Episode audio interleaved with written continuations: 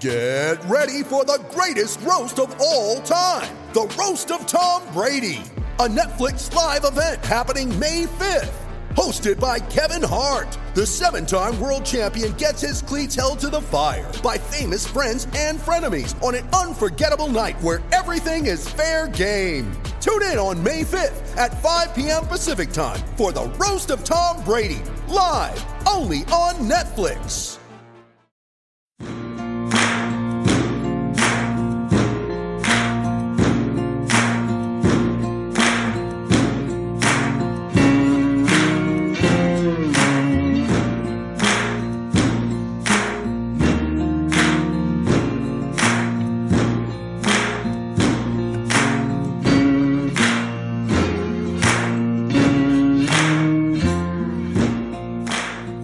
Welcome, welcome to the Hokie Hangover Podcast. I am Andrew Alex, and I got some big news before we even get started here. The Hokie Hangover Podcast is now brought to you by Main Street Pharmacy. Main Street Pharmacy in downtown Blacksburg, the best pharmacy in the New River Valley. If you want a pharmacy that truly cares about you and is not just a giant money-groping national corporation, then go to Main Street Pharmacy if you live in the New River Valley. Our good friend, Doctor Jeremy Counts, over there, he will take care of you. I am joined alongside the usual suspects, the S I Hokies crew. First, we got Mike McDaniel. What's up, Andrew? What's up, everybody? How's everyone doing? Not much, man. Not much. And we also have Ricky the Blue. Hey, what's going on, Andrew? You killed the the Main Street Pharmacy intro, by the way. For first of all, thank you to Jeremy and everyone over there, but you absolutely killed that intro. It's a, it's a truly, like, you know, it's good to be sponsored. It's especially good to be sponsored by people that you really believe in what they're doing and care about what they're doing. And Jeremy and the people over at Main Street Pharmacy, they're just awesome. So that, that came from the heart, as they say. But, but Ricky, we have a special guest today. I'd like you to introduce him.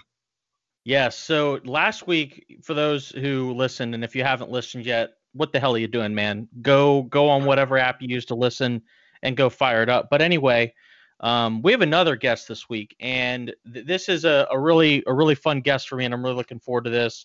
Um, this guy's like the sage of Hokie Twitter, or at least he was until about two weeks ago, and that's where I want to kick things off. But um, Dave Scarangella is on with us, and for those who are not familiar with Dave's career, Um, Dave was a, a writer for about a decade and wrote for the Roanoke Times, wrote for Lynchburg and Martinsville, um, won multiple state awards from the Virginia Press Association, uh, won two national awards for his column writing, uh, transitioned into a career in business, became a, a national sales director, a C E O, a president of a company, um, had a long, illustrious career. So I'm really happy to bring Dave on because he really has a perspective that I don't have, uh, and I think a lot of people don't have either. Uh, so, Dave, thanks for coming on, man. I really look forward to it. And, and, Alex, just to make it simple, I work for one of those money-grubbing conglomerates you were just talking about a little while ago, so I can represent that side of the coin, too. Alrighty, then. At least he's honest. So, like I mentioned, Dave, you, you were kind of the sage of Hokies Twitter in terms of rationality and even keeled responses. Um, and then about two weeks ago or so, you decided you were done with Twitter. And um, given everything that goes on in Hokies Twitter and really in every single realm of Twitter right now, Uh, I, I think that that's really relevant, and I wanted to get your your personal reasons for doing that and how it's been since you left. I got to tell you what, I mean, I, I've read nine books, and my dog's been for twenty-seven walks because I have all this extra time right now. But uh, I mean, I, I think what you've got going on right now in Hokie Twitter, Twitter in general, uh, let's not leave out the good people over at Tech Sideline. I wrote and commented for a decade over there, too.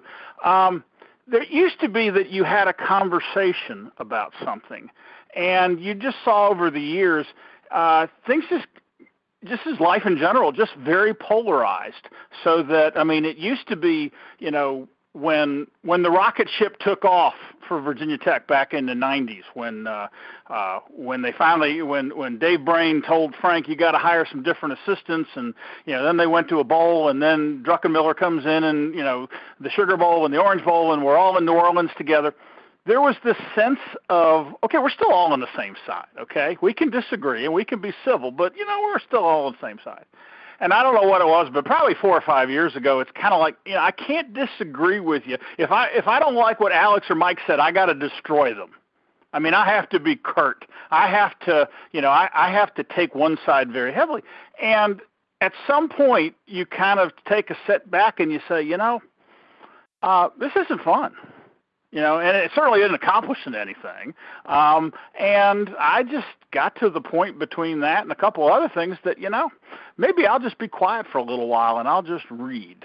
Because, um, you know, what you hope to do in any conversation isn't to, I don't know about you guys, but I don't get into conversations with the idea of I, I got to beat the other guy up. I, I hope to enjoy and learn and smile and storytell and stuff like that. And, and I would say right now, like, Ricky, you'd asked me the other day in an email about, you know, you want to talk about the state of the program. And I thought, you know, that's the kind of question that if you asked it on Twitter right now, if you said, well, I'm somewhere in the middle, you'd get destroyed by both sides. You know, either yes. It has to be positive all the time or it has to be negative all the time. And and I'm just I'm just not sure that accomplishes anything in life. And at some point you say, life's too short. Let me just take a break for right now. I mean, as, as I, I said to friends, you know, if I want to be around people and just be yelled at all the time, I'll go to a family reunion. I mean, so I don't need to do this with total strangers. And I think I think right now you're go, we're going through a stage where people are not being civil. Let's put it that way. Dave, yeah, yeah, Dave. I got caught. Dave, I got caught in a Twitter storm the other night because there was the Oklahoma State backlash from uh, Mike Gundy wearing the O A N shirt and um, his Heisman Trophy candidate running back Chuba Hubbard coming back and saying, you know, we're not going to, you know, stand for this as a program um, because of the comments that O A N has made in the past about Black Lives Matter.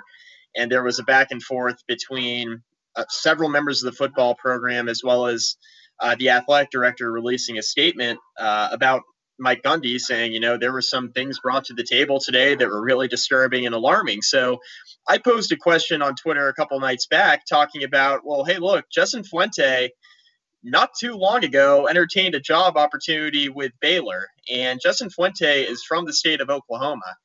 And all I said on Twitter was Hokie fans might want to pay attention to this. And I I just kind of played it right down the middle. But the fact that I put it out there really upset certain sections of the fan base, good, bad, or indifferent. And it kind of caused an uproar on social media, which I wasn't necessarily expecting. I thought it was a fair question to ask, Dave. Well, it was a fair question to ask, but, but I mean, that's just a great example, I mean, on, on two fronts. One, one the O A N notion, uh, I've, I learned a long time ago, if you if you deal with something political, um, and generally everything political has some complexity to it, you're not going to get it done in two hundred eighty characters. So if I'm going to have a discussion with you, and I care about us having a reasonable conversation, I'm going to have it face-to-face, where I can look in your eyes and I can see if, you know, you're not hearing what I'm hearing and I'm offending you and you're offending me. And hopefully between that, we'll learn to communicate. So so the, the O A N part, I mean, I, I, I know how what you were doing with it. I mean, that probably, you know, annoyed a lot of people. The second part is the part, though, that, that, that I keep seeing over and over again. And that is, if you just bring up the point, it is a fair point to bring up, but you you probably kindled up the uh, the positive and the negative. You know, to to you, you're just presenting a fact. To the positive all the time, what are you saying? That Fuente wants to leave here? And to the negative all the time, good riddance, let him get out of here. And all of a sudden, you have this firestorm for essentially, you know, essentially just saying, good morning. You know, here's a fact. You know, and, and and and then you just walk away. I mean, it's it, it's like that Billy Joel. We didn't start the fire. Well, you know, there's gonna it, it just combusts anyway because everybody is somehow looking into things from their own personal perspectives. And as I said, in two hundred eighty characters, it's just easier just to slam somebody. And I think that's what you experienced, right?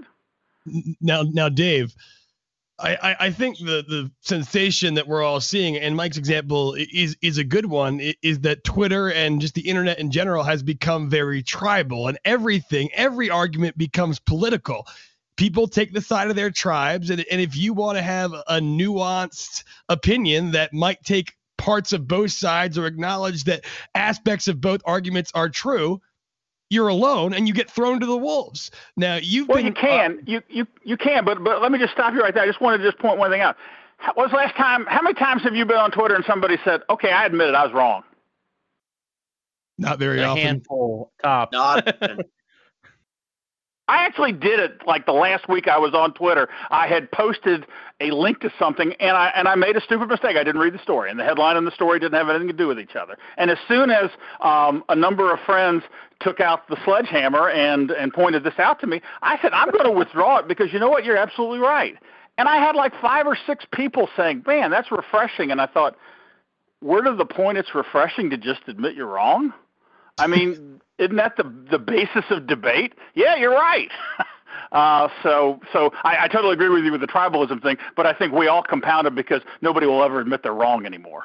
That that is true. But going to the tribalism stuff, I mean, we've always kind of seen it in politics, but extending it to Hokie sports, I mean, it seems like right now more than ever, it has really been exacerbated that there's like two camps of Hokie fans. I mean, between Tech Sideline and Twitter, you've been dealing with these people for a long time.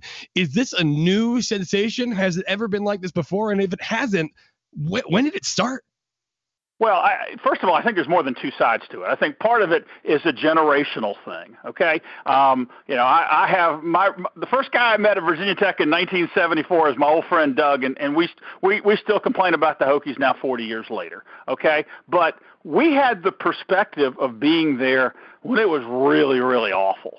So when you say things are going bad right now for Virginia Tech sports, if if you're under the age of thirty, what you think is bad is actually moderate to semi-good uh, versus where we were. So, so you got that to begin with. I think the other thing, we, when we were driving back home from the national championship game in two thousand, uh, I said to my friend that I said, imagine ten years from now when there's a whole generation out there that has never experienced the two eight and one years, and they think this is how it's supposed to be all of the time. And even more so, I was warned by a friend at Tennessee one day and said, okay, now that you guys are doing good, now you're going to have a lot of fans that never even went to Virginia Tech in the first place. You're you're their, their pro football team. And they're going to have their point of view, and they're going to be really impatient. And so you start adding that, and, and, and the tribes kind of go on more than just pro and con. Pro and con, I'm not really part of Virginia Tech. I want you to win now. You know, uh, you, you've got us older guys that, that are thinking, hey, this isn't all so bad. And, you know, I, and then you've got younger folks that say, hey, listen, you know, I'm – I don't want to invest all of my money uh, right these days to buy season tickets for a team that doesn't win. And so it's it's like there's four or five camps, and I think that all probably came on, uh, t- to your point, you know, three or four years ago, back when Tech Sideline was first coming up, and again, I, I used the term a lot when the rocket ship was taking off in the late nineties, we were all happy. There wasn't a lot for us to complain about. I mean, when when you went out to the mailbox and you picked up that Sports Illustrated with Andre on the cover that said, we belong, I mean, you got goosebumps because we used to be, I mean, the two and eight and one team that everybody beat up on. But now the expectations are different. And I think that the uh, the patients are different. And, you know, back then we thought, golly, maybe one day we'll make it to a bowl game. Maybe one day we'll we'll, we'll go play at Notre Dame, which we did, and, and me and all us old geezers got on planes and flew there so that we could be there. Uh, now the expectations are different. That's just not good enough. And I think the other thing, which is just lurking in the background, is when the rocket ship took off, Frank was a Hokie. I mean, he came up through Virginia Tech. The president was Paul Torgerson, uh, who was a teacher there and rose up to president. Charlie Steger came in after he – Charlie was a student there and then an instructor, and then he made his way all the way up to president. There was a, a commonality of, you know, what a Hokie was and what our expectations are and what our wildest dreams are. Well, well, now it's a little different. I mean, you know, you, you, Justin may stay, Justin may leave. Who knows? I mean, I think the fact that you just threw out a hand grenade that said, hey, pay attention to this, um, drew a lot of emotion. Buzz, Buzz was a rental. Everybody knew he was a rental. If you got more than five years from him, you were lucky as far as like that. Doctor Sands is from Purdue. Now, he's not, he hasn't spent twenty years at Hokie. So now you've got a lot of different perspectives that make us all kind of a little bit sensitive on, wait a minute, what's this all about? And I think that's contributed a lot to all this. Dave, two points that I have in, in, in regards to when, I guess, the fan base really fractured. I think the the final years of the Frank era was kind of, at least the beginning of it for a lot of people my age, uh, just watching watching the program kind of slip from from its pedestal of not eight to ten wins every single season and being in, in competition for the Coastal. Um, once Tyrod left and then Logan came in after Logan's first year, um, things just didn't seem the same. And, and a lot of people recognized that. And I, I remember there being some, um, some, some break inside the fan base then, but also too, um, the year where Tech went six and seven, twenty eighteen, I think that was probably the year that the fan base that's really into it right now really broke up, uh, just because that year was hard to watch, man. Um, I mean, I, I remember watching those games every single week, and you just knew that Tech had no chance of of even competing on the field. And I think a lot of people were frustrated that you had this guy who came that wasn't from Virginia Tech lore, like you were talking about. The guy has no familial connections or regional connections to the East Coast or Virginia. Um, he comes in, has a great first year. Second year, still pretty good, but it's, you know, it's not as great. And then the third year, it was like they went in the tank. Um, and I think that that really upset a lot of people. And because there wasn't this um, overall arching love for Justin, because he grew up at, or grew up around the area, or was a Hokie when he was younger, like a, a, a Bud Foster or a Frank Beamer or a Brian Steinspring or anything like that. Um, I, I feel like his leash got really short, and that turned a section of the fan base so against him that at at this point, whatever Justin does, they're going to find something wrong with it. I don't know that. I mean, to be fair, let me, let me just tell you my take on Justin. Okay, I think he's a good football yeah, coach. Yeah, go okay? ahead. I think I think he is in the same boat that um, Frank was when when the athletic director Dave Brain came in and said, "You're too loyal to your friends. Okay, you need to get rid of some of these assistants and bring That's in some people point. who are That's better really coaches." So I think Justin is in that same boat. You mentioned twenty eighteen. Um, yeah, a lot of us old guys were real concerned too, but it wasn't so much we were concerned that, you know, we went six and seven. We didn't like it at all, but I I can just speak for myself. I was concerned because I saw game after game toward the end of that season where the kids didn't look like they were having fun. I mean, I, you know, if you run a company, if you coach a team, if you do whatever, the worst thing in the world is to be in a situation where you tell somebody, go out and run that play or go out and try to sell this product, and you can see on their face they, they don't think it can be successful. And as a result, you know, they, they kind of lose some enthusiasm, and, and you saw that on the field those last couple games in twenty eighteen. You also saw that leak its way into the, the first part of twenty nineteen, obviously culminating with that disaster of a Duke game, that thing. But then some things changed, and, and if you want to ask me what I'm most concerned at, it's Jerry Kill came in, and I think Jerry got to some people and said, you got to make some changes here, okay? And all of a sudden you saw that that spirit, that enthusiasm. They, they looked like, okay, we got a chance. This play can work. I mean, we'll get to the what took them so long to figure out Hendon's a great quarterback some other time. But for whatever reason, the team started playing like a team. Hendon was part of it. I think Jerry was part of it. I will always have that memory of a running back being very successful and running to the sideline and going to Coach Kill, not his position coach. That told me that he was imparting some wisdom that was changing some things around. And after the season, you saw some coaches change, too. They made some of those changes. Now we'll find out in twenty twenty if we ever play, did that fix it? So yeah, that's where I, I think I, a lot I, of us are is where where is this program going? It's not so much Justin's not a Hokie. One thing Justin has to deal with, which I would not want to, if you've ever been around Frank Beamer, after about three or four minutes, you feel like he's your best friend. And that you are his friend, too. He just has this charm about him that just just makes people like him. Uh, you know, forget about football. He's just a nice guy. Justin is a little more reserved. He's much more inwardly focused. It doesn't come naturally to him. And so as a result, you know, he's got to win. And and I think people question stuff like that. I think winning takes care of everything. But he's been through the last two years where I can't think of a single facet of his personality somebody hasn't questioned. And that's a hard place to be. And, you know, he just he just needs to win. Uh, now, Dave, looking at the um, what was I going to say? Dave, looking at some of the camps here, right? There is a thought process, which is basically backed up by facts, that Virginia Tech, you see the decline in performance on the field, and you see a decline in where they stand in terms of how much money that they raise and make, you know, how much money goes into the football program. Virginia Tech, frankly, compared to their A C C counterparts, compared to other schools who believe that they are big-time contender college football programs, simply doesn't have the budget that matches. The Hokie Club donations don't come in. Hmm. Do you believe that that is a major issue in the program? And from the outside looking in, what would you do to try to change that? So now we're going to get to the point where I really annoy some people with what I say. Okay. uh, I mean, there's no question that, that money is important, okay? I, I have occasionally got into some firefights with people online because I don't think it is the most important thing. I mean, Texas makes more money than anybody. I haven't seen them win a national championship in football or basketball yes, in a while. Tom you Herman know, is overrated, baby.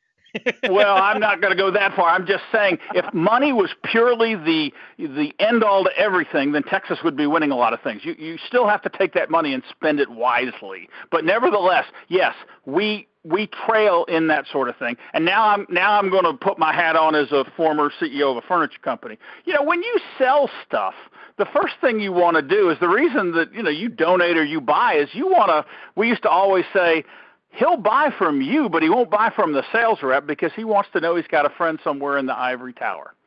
And over all of the years, when Virginia Tech tries to raise money, I mean, the inside joke in my house is I love Virginia Tech and I love my daughter, and they both ask me for money all the time. And when Virginia Tech asks me for money, do they get somebody from the Athletic Association to call and ask me? No. They get a student to call me. You know how, I mean, first of all, let's just look at the dynamics. A twenty-year-old asking a sixty-year-old why I should be giving money to them. That's almost as successful as a sixty-year-old telling a twenty-year-old how they should look at politics, okay? It ain't going to work in the first place to begin with, you know. So if you're going to be serious about raising money, hire professional people that know how to sell, that know how to market, and can take care of people of that sort of situation. Right now, it's like we've abdicated it to we're going to send out a bunch of emails, and we're going to have students, you know, work in a boiler room calling people, and that's going to bring in a bunch of money. I mean, does that sound as naive to you as it does to me? Yeah, it, it sounds really small time. I and and that's it. and that's so that's one of the things that, I mean, you know, when people tell me in Whit we trust and he's a wonderful athletic director, he's a lovely man. He's made some great hires. But what tends to happen even in businesses is there are the short-term things that, you know, create all sorts of attention and all sorts of credit. But then there are the longer things, the detailed things that just take a while, and you have to roll your sleeves up, and it's thankless, but you've got to do it if you're going to build a great organization. I wrote a story back in uh, in twenty eighteen uh, about I went to the Notre Dame game, and, you know, I, I said, you know, it, it, it, it strikes me as Virginia Tech doesn't realize that they're they're going to end up getting bit big time. And a lot of schools are too, because the game is changing, the atmosphere is changing. I go to this game and I pay one hundred fifty bucks for the same tickets I was paying for twenty dollars for when Michael Vick was there. Um, I get to the parking lot. They still haven't figured out how to flow people in uh, to the stadium in a reasonable way. There's this huge crush. Uh, I get into the stadium. I can't even text my friend on the other side of the stadium because you can't get a cell signal, you can't get Wi-Fi. Uh, I, I take a break in the middle of the first quarter to go use the restroom. I'm standing in two inches of water uh, because people have gotten drunk and passed out, and there's all sorts of a mess in there. And, and I'm just thinking, you know, and I, and I want to give thousands of dollars to continue this experience.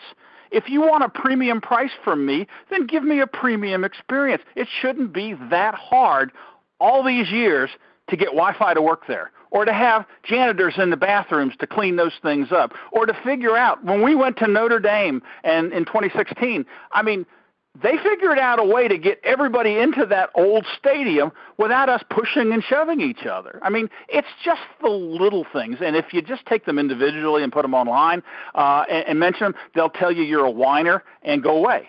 But it's the culmination of those things. I mean, I can't have a conversation with my daughter without her having a phone in her hand and looking at it all of the time. That Wi-Fi means something to them, and we've been talking about it for ten years.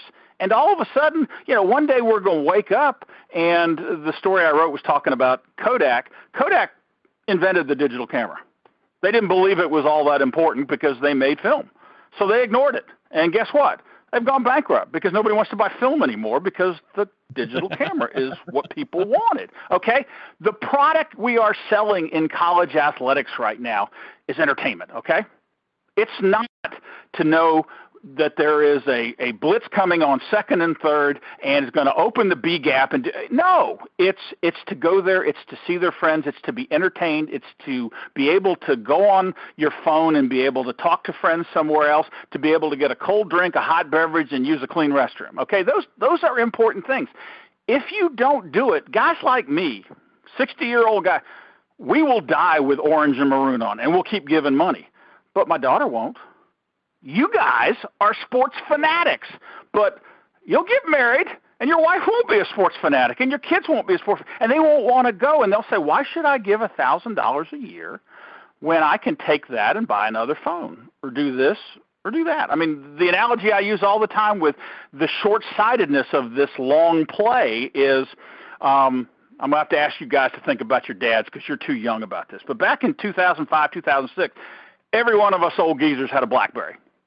It was the phone. That's what you had. And iPhones were just coming around. And all of a sudden, all the younger folks were going to the iPhone because of the apps. BlackBerry refused to get involved in that. They did, they just didn't get apps written for their phones. And as time went on, it wasn't a year or two thing. It was a ten, twelve-year thing. All of a sudden, well, I want to get those apps. People go over to the iPhone. In twenty seventeen, the biggest phone company that was ever around, the BlackBerry just owned everybody. They stopped making phones in twenty seventeen because nobody wanted them. I don't want Virginia Tech to be that same way. We, we're already starting five miles behind because we were – We were one of those dregs for many, many years. We were independents that nobody wanted to play or anything like that. But we got, we had our own iPhone. We caught lightning in a bottle. You know, uh, the two most important people I think at Virginia Tech besides Mike Vick are, are Dave Brain, who made Frank buy, you know, hire these new assistants, and Jim Druckenmiller, who every time the offensive coordinator sent in a play, he just ignored it and threw the ball deep. And we went to the Sugar Bowl and the Orange Bowl, and because we did those two, the next year was Michael Vick's senior year. And his mother could see, okay, he could play in a New Year's Day game and get all this attention and not leave Virginia. And then Michael comes here, and the rest is history. Um, we had that chance. We're we're not capitalizing on it, and we're certainly not looking long-term to how about the, the guys that are thirty and under right now that don't seem to be wanting to join the Hokie Club or come to our football games anymore? What are we doing to draw those guys in? And that concerns me greatly. And that's where we get to the argument about beer in the stadium. Why aren't we selling it? Uh, but, Dave, obviously. Well, you know, I, I think that's a go great ahead, point, Dave. By the way. I, I would sell it, but just just understand. Now, now we're back to, you know, I want my clean bathrooms where three guys haven't thrown up in the stall before I got there, okay? Well, to be fair, everyone that, that would be drinking in the stadium is already drinking outside the stadium. So absolutely. I mean, that that was going to be my point, too. Of all all you would be doing is transferring the revenue from that to that. But but that's that's one of those short fixes. I mean, it's kind of like, you know, yeah. in, in a lot of cities, you you start – I mean, McDonald's is an institution to a lot of people because they invented the Happy Meal, and they started, you know, hooking kids at the age of four years old on it's a treat to go to McDonald's. And then they turned sixteen and seventeen and realized what was I so excited about in the first place. But Virginia Tech is not doing that when they keep saying it's too expensive to get Wi-Fi, or it's too expensive to do this, or it's too expensive to do that. And it comes down to priorities. I mean, now now I'll, I'll throw out the one that'll really irritate everybody, and that is, in business, if you end up with a hot product and you get this windfall of profits, you know what you pour it into? That very same product, and you own the marketplace. You know, we the rocket ship took off in football, and um, you know there was there was money to be made, and I think we spread it around uh, to all of the other sports, and might have been too fair to all those other sports. I would have made sure that football got taken care of first. And I think when I talk about some of these long-term planning, I think some of it is also, uh, you know, Ricky, you made the point about, uh, you know, Frank's last couple of years. There's no question about that. There should have been a plan of succession, succession a little bit earlier. There should have been some things to be put into place to possibly ease that. I mean, I get involved with high school sports up here every now and then, and you used to see assistants up here all the time in you know, two thousand three, four, and five. I mean, Gerard Gavea, uh, you know, he, the the Wang brothers, they came from Stonebridge here in Ashburn. Those assistants were up here a lot, but in those last three or four years of Frank, you didn't see very many coaches up here, and, and now you don't see them at all. Uh, Norm Wood wrote a, a story about that in the uh, Norfolk and Newport newspaper the other yeah, day when yeah, James Madison did. Signed some three-star kid, and he said, we never see anybody. And part of it is because you've changed staffs. I mean, it used to be Frank. Frank was here for thirty years. I mean, so his assistants were here all the time. But it just seems like the priorities are different, and I can't tell you they're right or wrong. All I can do is judge the final result. And if if the program is going from, you know, all these years of winning to now having a losing season, and has gone from fifteen years of beating U V A, and now they lost to them last year, um, you could make the argument that, you know, maybe some adjustments might need to be made. Dave, I was talking to a friend of mine, and I won't put his name out there, but he's he's someone who um, follows the program pretty closely. Um He, him and I were talking about the the Nike deal that Virginia Tech has, which for those who are diehard followers of the program have obviously seen already. Um, if you haven't, Tech Sideline has a really good breakdown of of the deal um, on their site and how it compares to the rest of the Power Five. You should really go read that um, if you haven't already. But we were talking about how Virginia Tech faces all of these um, these institutional issues in terms of how they're just behind a lot of the programs that they're trying to compete with. And you mentioned that earlier. Um, but one of the reasons he said that, that uh, Virginia Tech's Nike deal was so bad wasn't just because of the transition that was happening at the time inside the athletic program when, um, when all of this happened, when Jim Weaver was on his way out and when Babcock was on his way in. But the other problem is that Virginia Tech fans just don't buy a ton of merchandise. And well, I, um, you know, okay, okay. Let, let me just disagree a little with that. First of all, yes, it, I thought you were going to say it wasn't a great deal because we were not exactly sitting in a position of heavily leverage right then either. But uh, you know, I think well, that, the Nike deal was signed right before we got into the A C C. The other too. part of it he was he was mentioning is just because Tech Tech fans don't buy the, the merchandise on levels that. Um, Carolina fans buy merchandise, or um, Clemson fans buy merchandise, or Miami fans buy merchandise. Yeah, that's true, but uh, you're also comparing a regional brand to a national brand. I mean, you go into most places, there's ten or eleven. Carolina's one of them. Notre Dame's one of them. Michigan's one of them. Um, U C L A used to. I don't know if there is much of a national brand anymore. And that came from fifty, sixty, seventy years of success. I will tell you that one of the greatest days of my life, and it's still up in my closet upstairs, was that ninety, that ninety-five season when we got good enough that all of a sudden in the bookstore they had starter jackets. And I was absolutely willing to pay one hundred twenty-five dollars for that jacket that was worth forty dollars because there's finally a Virginia Tech starter jacket, okay? And then the next week I came back and forty thousand of my friends had the same jacket. Uh, we will buy stuff, but that that's not the point. We will buy it, But we need to be enough of a brand so that people outside of our footprint in Western Virginia will. And I think, you know, again, going back into ancient history, this is why you invited an old geezer. Uh, you go you go back to two thousand four when we played Southern Cal up here at FedEx, and all of a sudden the Washington Post wakes up and says, that's the loudest we've ever heard those stadium. And you wanted to say, yeah, we we all graduated. We all have jobs. We even spend money on stuff, okay? And the Washington Post started then giving a beat writer to Virginia Tech. There are a lot of alumni out there, and we are in a lot of situations, and we have a lot of successful people. I'm just not sure that, and I'm not blaming one person, but the whole apparatus of Virginia Tech recognizes that and really markets it accordingly. I mean, I've lived up here in Ashburn for twenty years. The number of times I've been contacted by anybody to come to some sort of a situation, other than an email saying, hey, we're having a golf tournament somewhere, uh, is zero. And I just, I just, I, I look at Carolina and I look at some of these other schools, and they, they are a bit more aggressive in staying in contact with their alumni, and personal contact makes a difference. In if if I email you and say, Ricky, can you give me twenty bucks? You'll delete the email. If I actually see you face to face and say, Ricky, can I have twenty bucks? Odds are you might give it to me because there's a personal connection. That's the whole yeah. basis of sales. That's the whole basis of fundraising. And I just don't understand how Virginia Tech, with a very, very good business school, doesn't seem to want to pay attention to that. Or maybe or maybe what they are doing is they have limited resources and they're hitting on just the richest of the rich, and they're ignoring the golden Hokies and the silver Hokies that, yeah, we can't give a million, but, you know, three to four thousand dollars a year is still pretty daggone good. I mean, uh, before you said let's up. do this this show, I have I have a friend whose older brother has been a golden Hokie for like twenty years. He's had the same seats football-wise. He just reseated last week, and he lost his seats. And that's neither here nor there. What is here nor there is he's so angry. He says, I'm not going to give another dollar. Uh, and he's been trying to call somebody at Virginia Tech to complain for the last three or four days, and he can't find anybody.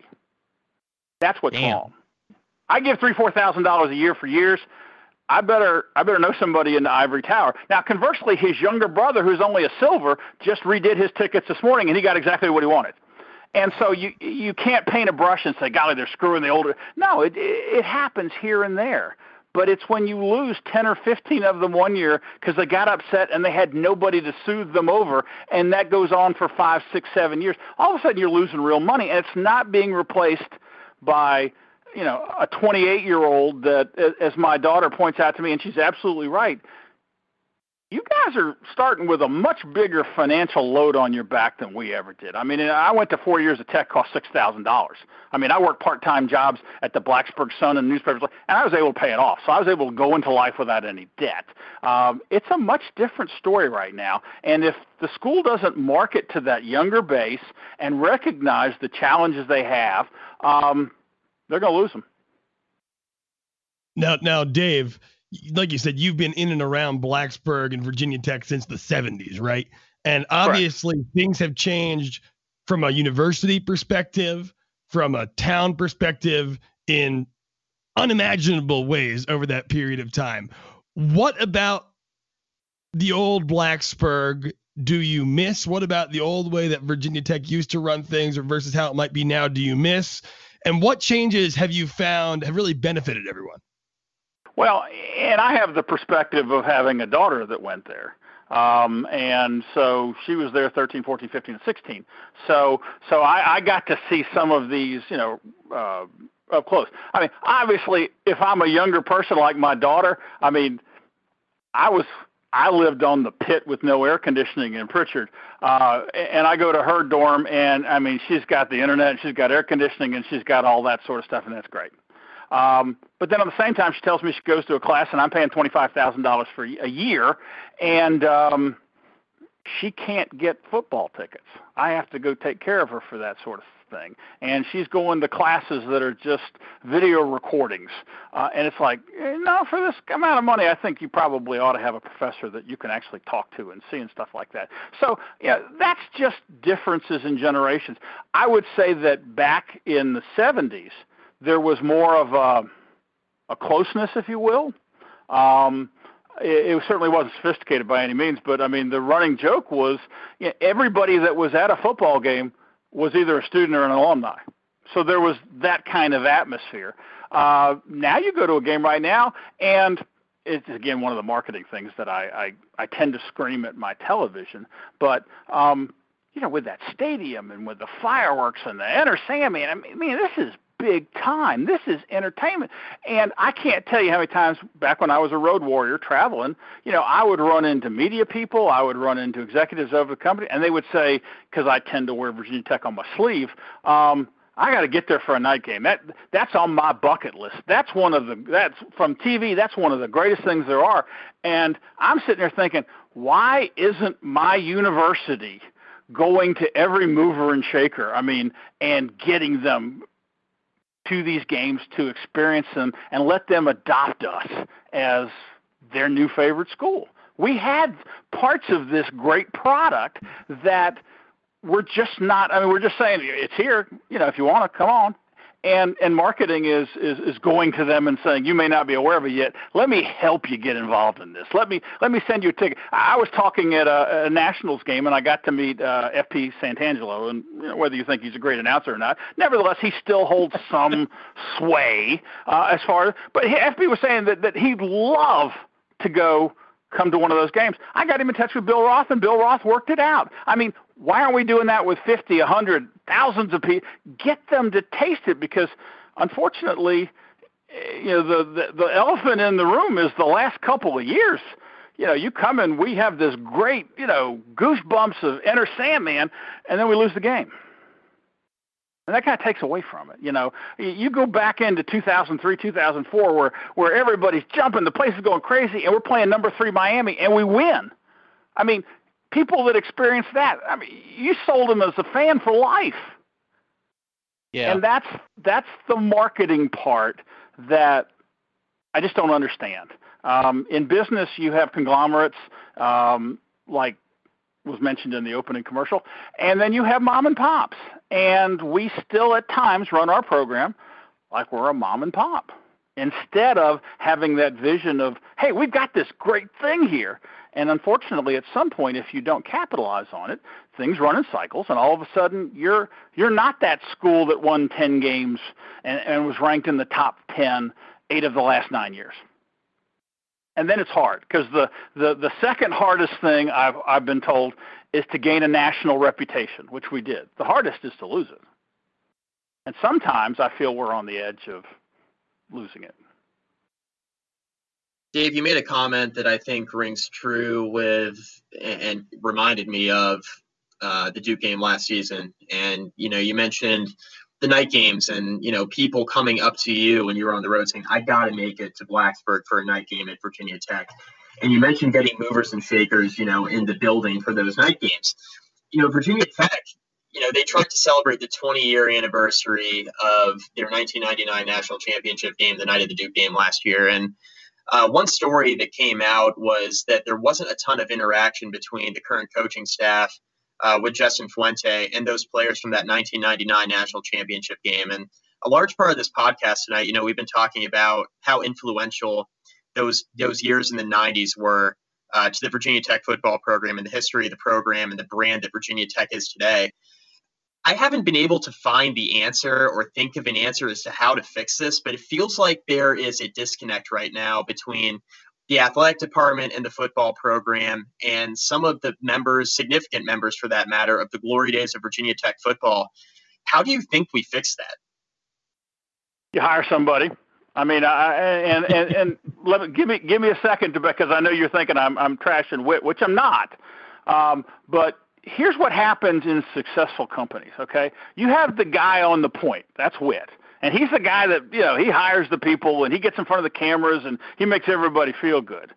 But they almost, all the successful companies I've been, always had another person or two that took care of the details, that made sure that those things didn't get overlooked. The one that knew that your biggest dealer's birthday was next Thursday. The one who, who connected, they, they call it customer relationship marketing. You, you remember those important soft points. And when the transition went from Frank to Justin, I'm sure Justin isn't aware of every little bit of the history and all of those important things that happened. And so you can't say it's that person, it's Ricky's fault, it's Mike's fault. No, it is the problem with your management team of you haven't hired somebody to shine a light on that and say that's important. To me, you know, if you're going to go after making your program for the long run, not for the next three or four years, you have to realize the foundation your program was built on. Not to mention a lot of them are professional athletes that if they did feel loved and wanted, would give money too, by the way, or at the very least, you know, would get involved in the recruiting process. I mean, we just lost a, a highly ranked quarterback from Texas, and I couldn't help but notice in Twitter, one of the things he said was, I never heard from Vic at all. You know, yeah, those little things matter. There. You know, and and the, the fact of the matter is, I, I have a feeling, I don't know Michael, but from what I've seen, the way he has reacted in, in a lot of things, him and Bruce Smith both, if you asked them, they'd, they'd do it. I just don't think anybody asked him. And yeah. That's the little detail that, again, comes back to, you know, marketing is always that, that perception is every bit as important as the reality. Well, I can't manage reality, but I can manage perception. And that's where I sometimes, I look at Virginia Tech and I say, why don't you have two or three people that are managing this perception? I mean, I'm not talking about media. That's, that's a whole nother deal. But, you know, I can tell you as a sales and marketing guy, I mean, having that person working with you that comes in and says, okay, these are our five or six most important things. And by the way, here's, here's some backhand information on them. And this person's having this important event coming up and this is coming. And the fact that I know it and now I can react to it. And it's like, this person thinks I'm their greatest friend because I'm staying on top of all of these details. That's very important in the sales process. And I just, it's these little details I just don't think are happening. And, you know, if you ask me, well, can you hazard a guess why? If you make these kinds of positions ones that are stepping stone ones, I want to take this job uh, because that might help me become an athletic director somewhere else. You've hired the wrong guy. You know, there's a, as much as everybody talks about how weird us salespeople are, we are weird. We are different. We do see things differently, okay? Uh, and, and if you start out as a sports writer and become a salesman, you're really weird. I can tell you that firsthand. But the point of it is, is you realize that if Virginia Tech, like all these others, are going to raise money and make people feel close to the program, you have to sell them. You can't just say the doors are open, come on, give us your money, buy a ticket, and be part of it. And I think that's the difference between being a small-time program and a big-time program. Dave, you brought up uh, Demetrius Davis talking about how he had never heard from Michael. And I remember in um, twenty sixteen when Virginia Tech was recruiting Devin Hunter heavily, and obviously Devin had all sorts of, of high-level suitors. Um, Cam Chancellor played a huge role in his recruitment. Um, mm-hmm. And Cam was at Devin Hunter's commitment ceremony, uh, which happened down here in the seven five seven. And I, it's hard to wonder how I- exactly that happened. And you can't help but think that that was something that Bud probably got involved in, right?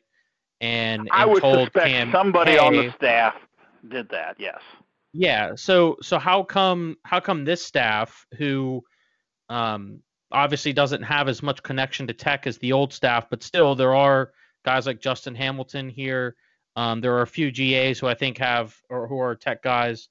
How come they can't generate that, that former player alumni relationship with guys who were around more so ten, fifteen years ago, rather than the, the most recent guys who Tech has around all the time, like the Edmonds brothers, are are very popular on Virginia Tech's social media feed.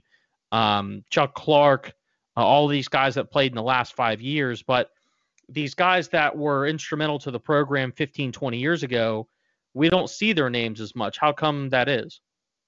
Well, I mean, let's be fair to everybody. Okay, first of all, human nature is that you get involved if you feel like somebody wants you to get involved, okay? Uh, I mean, I I go all the way back to the Roanoke Times, and the Doug Dowdy was, you know, at my desk next to me. I talk to Doug all the time. If you asked me to talk to uh, the current uh, tech beat writer, I wouldn't get involved at all because I don't know the guy. I mean, so, you know, I, I think you've, you've got a situation in, in that – this has to come from a different department. You can't ask Fuente to be the guy that does this, okay? He's there to, to win football games. He knows his guys. He would be glad to reach out to anybody like that. But asking him to be cognizant of some of this and reaching out and ask something for, for you know, somebody that was one of Frank's guys fifteen years ago, I mean, again, Justin is not a – he's not a dynamic salesman, okay? He, he's a very thoughtful, very smart, but nevertheless somewhat reserved guy. It's not his nature to do something like that. I mean, one of the ironies is all of us media people never met a stranger, okay? So we don't understand people that are shy, but it happens, yeah. okay? I, and invariably, let me warn all of you, you will marry somebody like that. Whatever you like, as a, as a, if you're an A, you're going to marry a B, and then you'll learn about it the hard way, okay? But, you know, because of that, um, oh, yeah, you haven't asked why did I stop being a sports writer after ten years? Well, it happened right after I got married, okay? Anyway, the point is, if there is a point here, um, that there has to be somebody else who's watching this. And, again, I don't say it's got to be wit, but the athletic department needs to have a marketing arm and a marketing arm. You look at any major company out there, they all got a marketing department. You know why? Because those people, a guy who is an accountant or a bean counter or or is a manufacturing guy, he doesn't understand that. So it, it doesn't rise to the top of his, you know, uh, visibility. Whereas a marketing guy is thinking, okay, I could take that and I could spin that this way and I could reach out to this guy and I could leverage this to do this, and it all comes together. I think a lot of times Virginia Tech, uh, in its fundraising and its marketing and stuff like that, um, there's a bit of a turf battle, and I think there is uh, there is not that committee that gets together and, okay, I understand you're weak at this. I'm going to handle that. Now, I'm not good at this. You handle this. I'm not sure they get to that point. I think it becomes a little more like the Army, and I'm the I'm the general, and here's what we're going to do, now just go make it happen. And, you know, you look at down in Alabama, you look over at uh, some of the successful programs. I mean, I'll be honest with you. Yeah, I got involved in an operation because I had an old friend who lost his job, and he was a sports editor in Charlottesville. And so I spent three months, and I wrote a website for him. I put a business plan together, and because of that, I had to interact with the good people at the University of Virginia more than I ever wanted to. Um, but they're good people. And they had marketing people, and they had people when I would reach out, even though they knew I was a Hokie, uh, uh, they dropped what they were doing and took care of it. And they are doing some of those things, and they, they scare me right now because they're winning right now. Now, I think their football program is going to fall off the cliff this year because so much of it was tied up in a, in a quarterback. But nevertheless, they seem to start to be able to get this, that, you know, this is how you market stuff. And I mean, you even see it in uh, – you guys are all media people. You read the, the other newspaper people, and they seem to be more excited about what the U V A people serve them for lunch after a game or whatever. Whatever it is, they seem to have a positive uh, – Mike Barber I'm talking about specifically. But uh, no they seem to have a positive vibe about how they are treated. I don't know Pete Morris, so I don't know what's going on at Virginia Tech, but I don't see them saying the same thing about us. And it makes me mad, and it's kind of like I want to pick up the phone and say, you know, why aren't you talking about our guys this way? It doesn't matter if it's true or not. The perception is as important as the reality.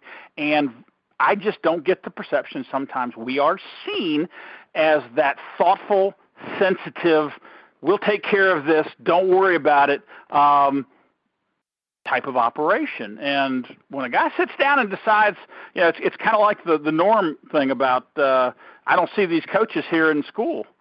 Well, if an assistant is in that school over and over again, and he thinks, and this is how it was during Frank's time, I know that guy, I trust him. So if he tells me they're going to take care of my kid, then I'm going to make sure that message gets communicated to the parent.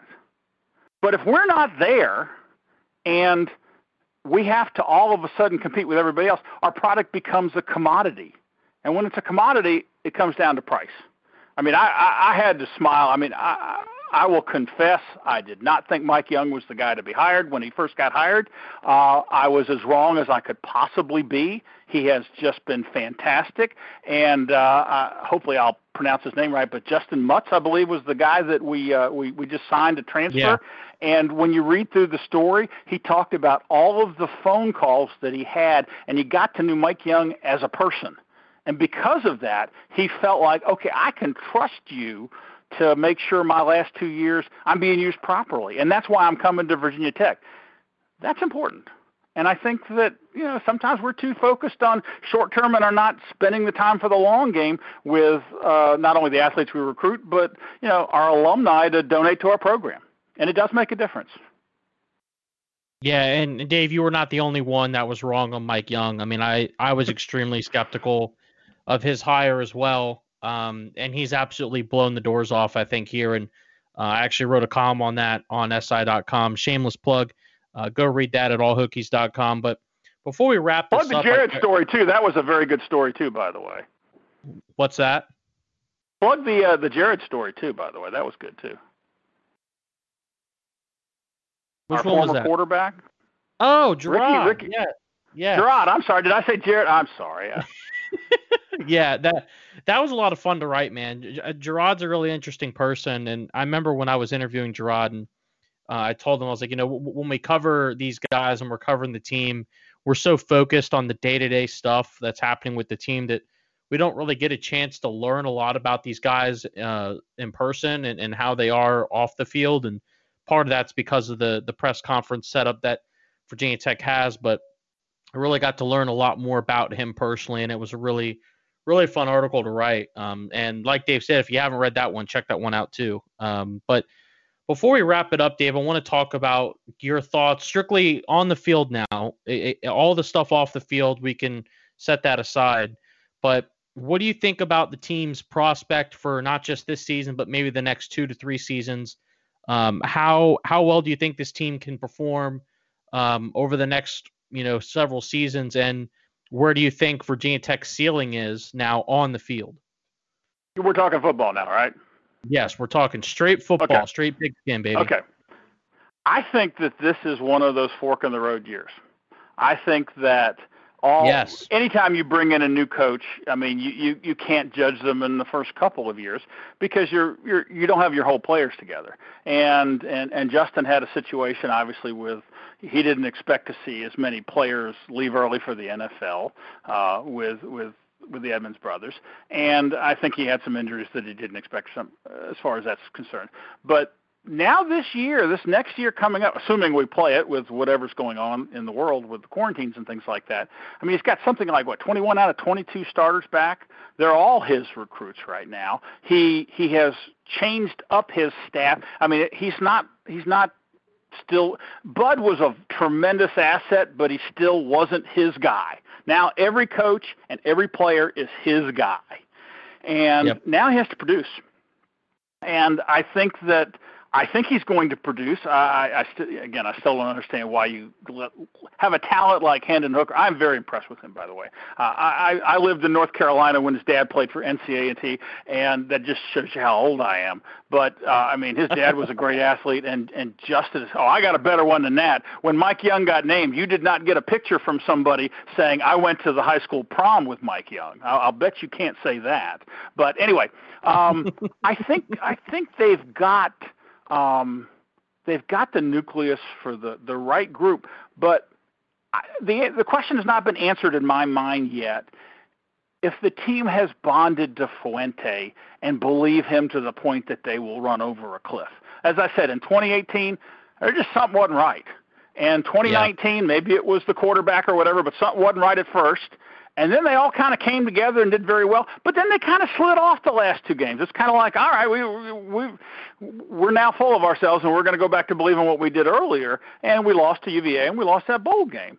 So I don't know what team I'm going to see. I can make a case for this should be a really, really good year, But I think that it is a pivotal year. If, if if something were to happen that, you know, they only won seven or eight games this year, then I think, you know, recruiting builds on your success. It also builds on your failure. People are whispering, why do you want to go there? He won't be there in two years. So it's very important for him to get things together. As I said, I think he could be the kind of guy that could stay in Blacksburg for another twenty years. He's he's a he's a smart guy. He's a sharp guy. He doesn't have to be that natural salesman, but he does have to hire somebody on his staff that is. And I don't know if he has that person. But if he can figure that out and get at least a minimum amount of talent, I, I am concerned that the amount of talent that's coming into Blacksburg now versus what was coming in four or five years ago, it just doesn't feel the same. But on the other hand, you know, one of the best quarterbacks we ever had besides Vic was Druckenmiller, and he was hard, hardly a highly recruited type person. And, you know, Hooker was so far down the depth chart, he was going to go transfer somewhere else as far as like that. So if you if you get the right people properly motivated, you're not going to win with a bunch of two stars. But if you can get a good mix of three and four stars and they believe, uh, I think they're going to do great things. I think that whole do they believe thing uh, still plays in the back of my mind after watching twenty eighteen. Yeah, and I think that that's a, a valid criticism. I know we've talked about that before, and um after the, the twenty nineteen Duke game, I mean, the, the, the, that felt like a breaking point where things were were just completely off the rails. And um, I'm still shocked how the team kind of rallied last year and it made themselves into a competent team rather than a team that was repeating the same issues of twenty eighteen. So I think that there's still Um, some questions about depth at multiple positions, uh, particularly wide receiver, with Hezekiah Grimsley and Damon Hazleton on or out the door. Um, but they return, yet, like you said, David, they return something along the lines of eighteen of their twenty-two starters. Um, they've got all of Fuente's players now, so I agree that this is kind of a, a make or break year Uh, for for but Justin. You, but, but, but, but, but let me just say, you just identified the one thing that gives me the most hope. They had their backs against the wall. And they yeah. turned around, and after hearing Herb Street on, you know, television talking about maybe they don't have the right guy or anything like that, they turned around and gave college football one big middle finger and said, we're not dead yet. And that's yes. what you look for in a competitive athlete. When he's pushed and his back is to the wall, he says, I've had enough of this. Let's go win. And that's, you know, that's what you hope for. And and the fact that Justin and the athletes he had were able to do that shows me he could do it again. Now, he has to do it again, though. Definitely, definitely. I mean, that was that was definitely an encouraging sign. And, and it, I mean, he, he sure as heck shut me up because after the Duke game, I was I was just about done with the current staff, um, given what we saw in twenty eighteen and twenty in the early part of twenty nineteen. But Dave, we're all set, man. Thank you again for coming on. You've been absolutely tremendous. Um, we will have you back on for sure. Um, this has been a really, really fun experience for me. And hopefully for for all the, the people that are listening, I think you you got a really good insight into someone who's been around this program for a long time and understands exactly where Virginia Tech started, where Virginia Tech got to, and where Virginia Tech is now. And um, Dave, I, th- I think your your experience in the business world and in the marketing world really kind of I- informs your overall view of the program, and I think a lot of people should take that into account. Well, I appreciate the comments, and I'll just leave you with one thing because you were saying after the Duke game, you know, I was just about to give up on them.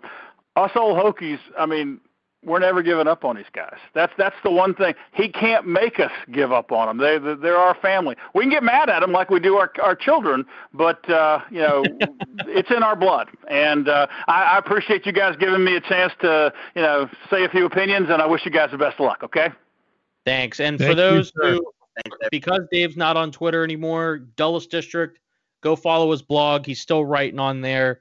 Uh, when, when the baseball season resumes, I'm sure we'll see plenty of Nats content. For all the Nats fans, exactly, yeah, exactly. For all the Nats fans that are listening, but um, thank you for listening again. Follow Dave on Twitter; he'll be back soon, hopefully. Um, Dave Scarangella. Follow Mike at Mike McDaniel S I. Uh, follow me at Ricky the Blue, and Andrew. Follow at him at Andrew Alex Radio. Um, thanks again for listening, and uh, we'll see you next time.